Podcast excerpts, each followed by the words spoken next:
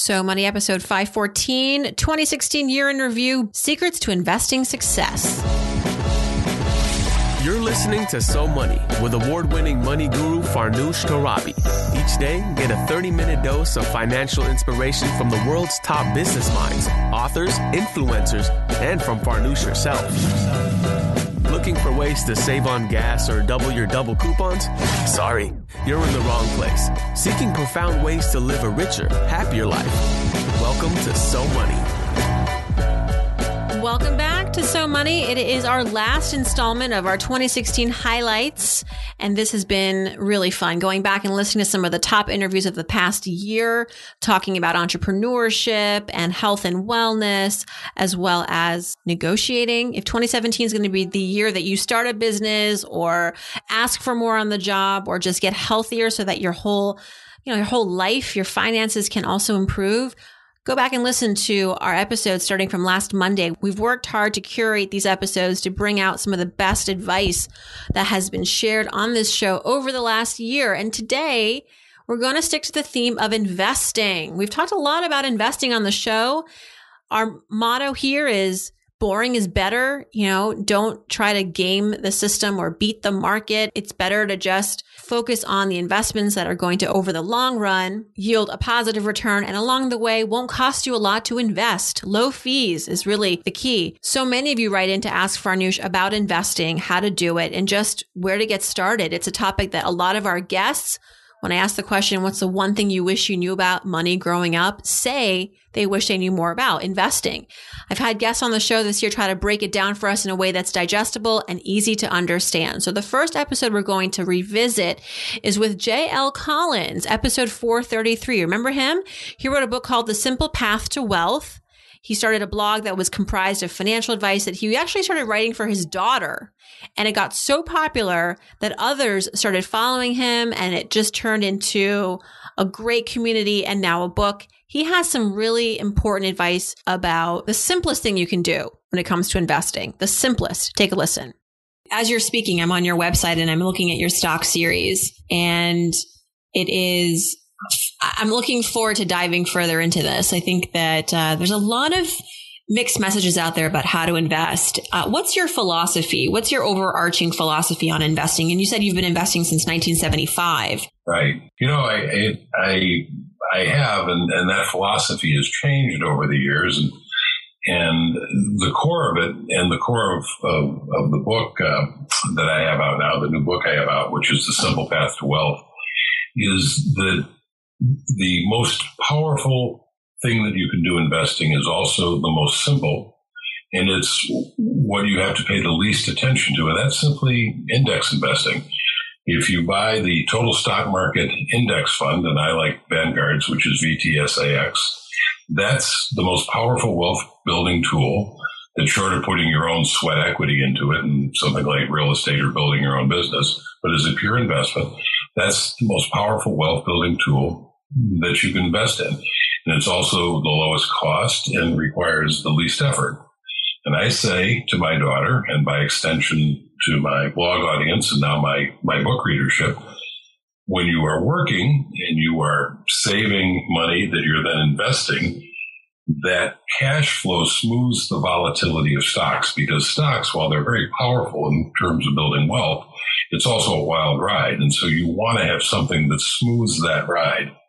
And when you're working, you are in the wealth accumulation phase, as I put it.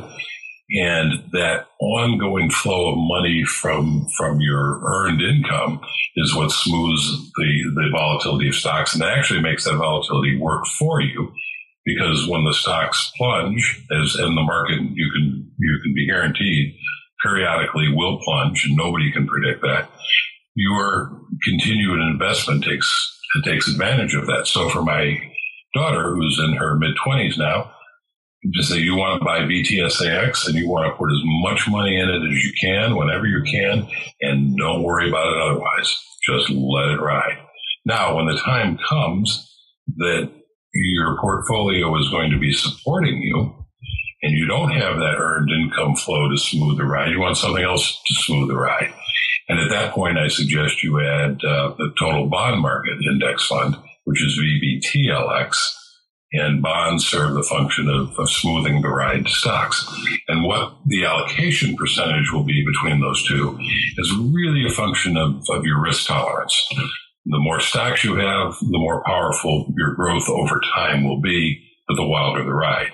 The more bonds you have, the slower the growth, but the smoother the trajectory. Does that make sense? Next up is Sallie Krawcheck. Couldn't do an episode on investing without bringing up Sallie Krawcheck. She's a Wall Street veteran. This is from episode 349. She launched Ellevest this year. It's an investment platform created for women by women, but men, you can also use it. I invited her on the show shortly before it launched and, and she is adamant that women need something very special when it comes to investing. They need a different kind of platform, a different kind of system. Take a listen. Well, speaking of entrepreneurship and raising money, you've reportedly raised about 10 million in funding to start Ellevest, which is a digital investment platform for women.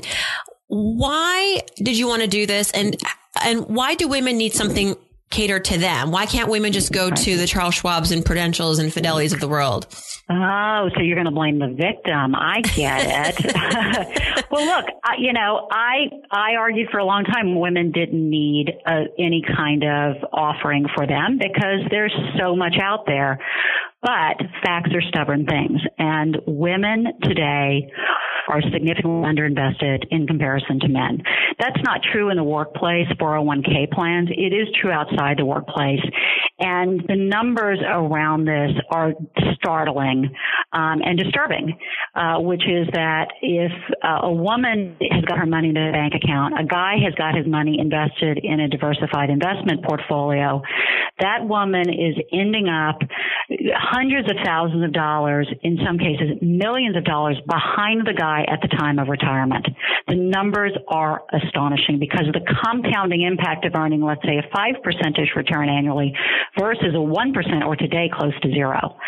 As a result of this, so what really hit me for this, sort of the, the real underlying reason behind it is, is one day I was putting on my mascara in my bathroom, getting ready for work, and realized that the retirement savings crisis in this country, which is so big and so ugly, we've, we've really stopped talking about it. And because all the solutions are so hideous, tax increases, entitlement cuts, as I was sitting there, I realized it's a woman's crisis. It's a woman's crisis. We live five plus years longer than guys do. Look at in a nursing home in this country is 80 to 85 percent female, and we retire with two thirds of the money men. Part of that is the gender pay gap. Part of it is that we take more career breaks than men do because of maternity leaves and so on. But part of it is what I just talked about, which is the gender investing gap, which we just don't talk about in this country. So rather than say, hey, ladies, you know, there are offerings out there for you, just go um, invest like a man, for goodness sake. Wait a minute. This is about the last industry in which we don't recognize that tailored offerings can really make sense. The other thing that really bothers me here is that this issue of women underinvesting gets boiled down to in these dated 1957-ish um, messages we receive that women are bad at math. Not true. We make better grades than guys do at school and as good or better in math. That we need more financial education to invest. Well, everybody needs more financial education, but the guy, it doesn't stop the guys from investing or then investing sort of a manly man thing. Women, in fact, are better investors than men as good or better. This is true in the professional level, whether it's a hedge fund manager or a mutual fund manager, not that there are enough of them. And it's also very true at the individual investor level. So we've got these messages that come at us that tell us we're sort of dopes, um, which just aren't true from, from, you know, all sorts of media sources in the industry and so on. Now there are tons of great financial advisors that do a great job with women, but the numbers are, and I know most of them, if not all of them, they're fantastic, but they're not enough. And so we still have the gender investing gap. And, and finally, I just said, if not me, who, right? If I'm not going to do it, who the heck else is going to do it? Because remember, you and I already talked about there aren't a lot of women who ran Merrill. I did. There aren't a lot of women who ran Smith Barney. I did. Um, there aren't a lot of women who've been in these positions who can understand the industry and understand that how, that investing um, science bring in the technology and then think about the problem in a fundamentally different way because what we're doing right now isn't working.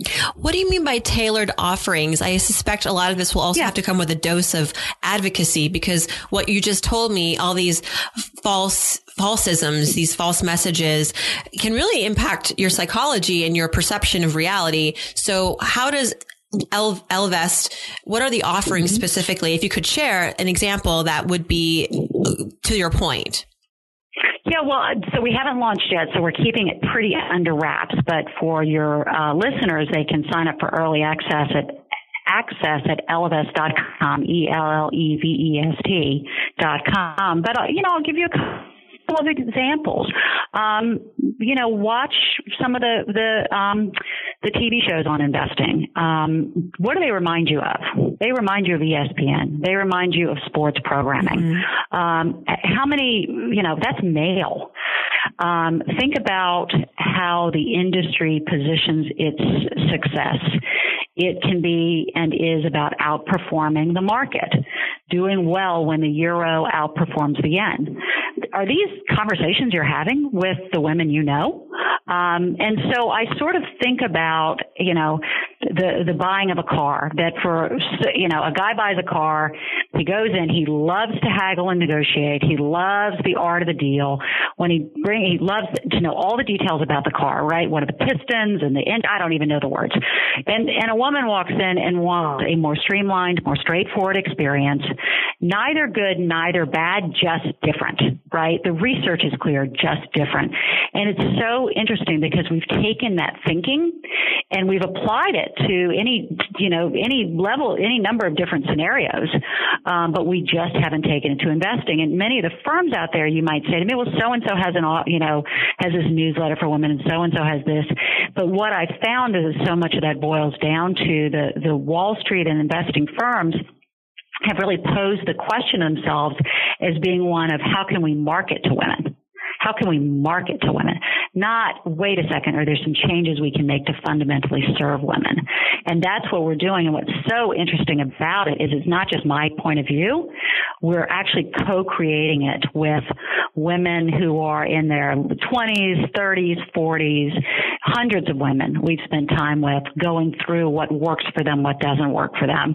Um, and so stay tuned because I'm happy to come back on and talk about yes. what we found as soon as we're ready to share it. It's fascinating stuff. Think about the security Fortune 500 companies use. They need to know police are going to be on the scene immediately. This is exactly the kind of security you get with SimpliSafe. If there's a break in, they use real video evidence to give police an eyewitness account of the crime. And that means police dispatch up to 350% faster than for a normal burglar alarm.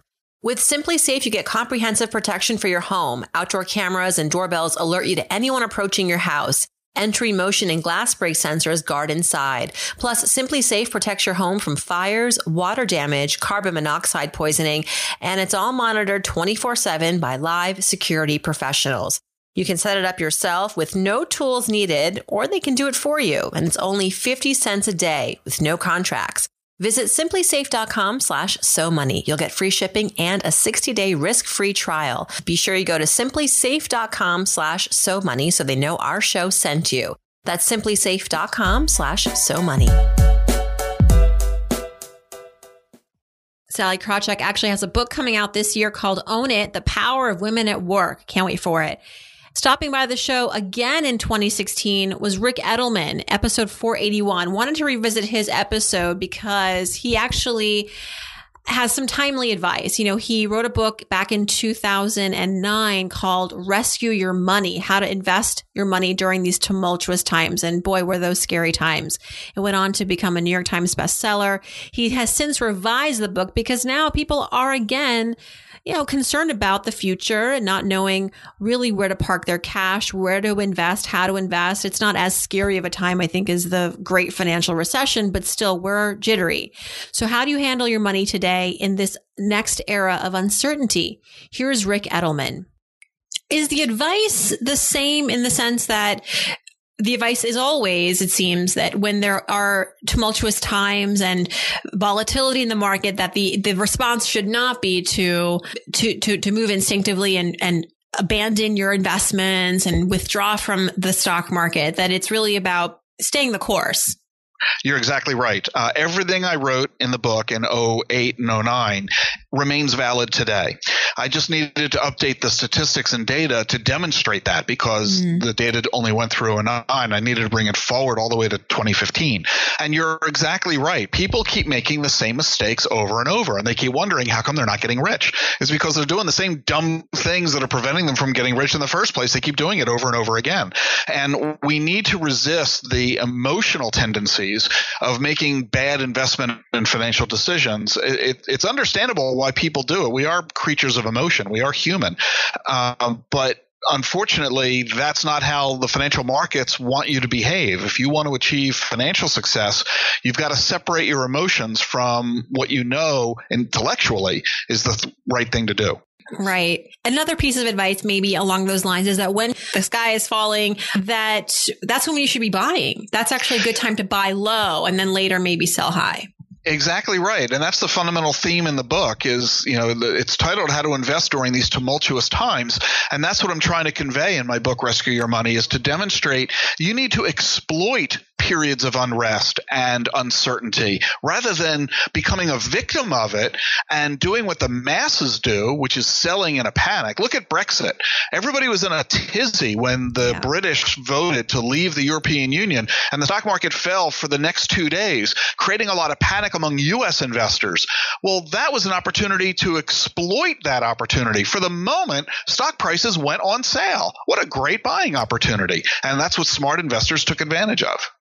Thanks to Ric for reminding us that it's important to remove our emotions out of making financial decisions. Always easier said than done, but we just need to remember to stay the course with our investments. And someone who is very, very prolific uh, on the topic of being rational as opposed to irrational is Dan Ariely. He is the professor of psychology and behavioral economics at Duke University and also the author of Predictably Irrational. He came on the show earlier this year, episode 462. In this excerpt, he doesn't go into investing specifically, but we do talk about the ways that we can change our irrational tendencies when it comes to saving and investing. What I love most about your work, Dan, is not just the research, but the solutions that you give us to try to, in very practical ways, combat our irrationality. But, you know, given the pressures today of income inequality, rising costs, there's a, a lot of lack of education. How optimistic are you that we can really really turn things around and become more fiscally responsible as a society? I mean, do you find that there is resistance? Do you find that there are just some circumstances where it makes it really difficult to practice some of your solutions? So, uh, first of all, thanks for having me. And uh, I think absolutely the answer is yes. So, and you know, but I, but I don't get depressed by it. So, you know, one of the things we we've realized in social science over the many many uh, recent years is that the environment matters, and it matters more than we think. So, you know, we usually think about people as uh, agents of decisions, and it's all about us, and we decide and we act and we and so on. Uh, but the reality is that the environment has a lot to do with it. So, imagine I came to your office every morning and I layered your desk with donuts uh, every morning. Thank fresh, you very much. That would be delicious. Uh, and let's say I do it for the whole year. Uh, what will you think will be the effect on your waistline by, by, the end of the year, and and your health in general, right? right. So, so look, if I if we did this experiment and I um, uh, kind of expose you to a lot of donuts every day, I'm not saying you will be tempted every day to eat a little bit, but uh, there'll be many, many days you'll be tempted, and the consequence will be short-term pleasure and long-term, uh, you know, perhaps health depression. Um, so, so the thing is that if I expose you to donuts or whatever it is, you're very likely to fail. But I don't have to expose you to donuts. So, you know, once once we get people to be exposed to temptation texting and driving, overeating, undersaving, not exercising, it is the, the temptation is so strong. And you know the companies that produce temptations improve all the time. Uh, again, not to say anything bad about donuts, but you know, Dunkin' Donuts is just getting better and better, tempting us. That's that's their mission in life, and Facebook is getting better and better in getting us to check Facebook more often. And and life is really about kind of companies around us. Almost all of them want to tempt us. They want to tempt us to use our time, money, attention in a way that works for them right now. So so we fail. We fail often. So that's the depressing side. The good side is that we can create new tools. Now think about the, the world of money. In uh, some time ago, you know, whatever, 100 years ago, uh, 50 years ago, we had cash, and cash is kind of simple. Uh, also, we have a rather simple life. People have defined benefits, plans. We didn't live that long. Uh, donuts were not as good. you know, we didn't have we didn't have uh, all all the variety of all the things that modern life has, which is wonderful but also tempting. As life progressed, uh, life became more complex. All of a sudden, figure out the mortgage is difficult. By the way, here's an here's an interesting story. So, as long as mortgages had only one dimension, what's the interest rate? It was very easy to figure out that you know 3.75 is a worse interest rate than 3.5 but but then they went ahead and they added points to the mortgage process. So now you can pay an amount of money up front and that reduces your interest rate.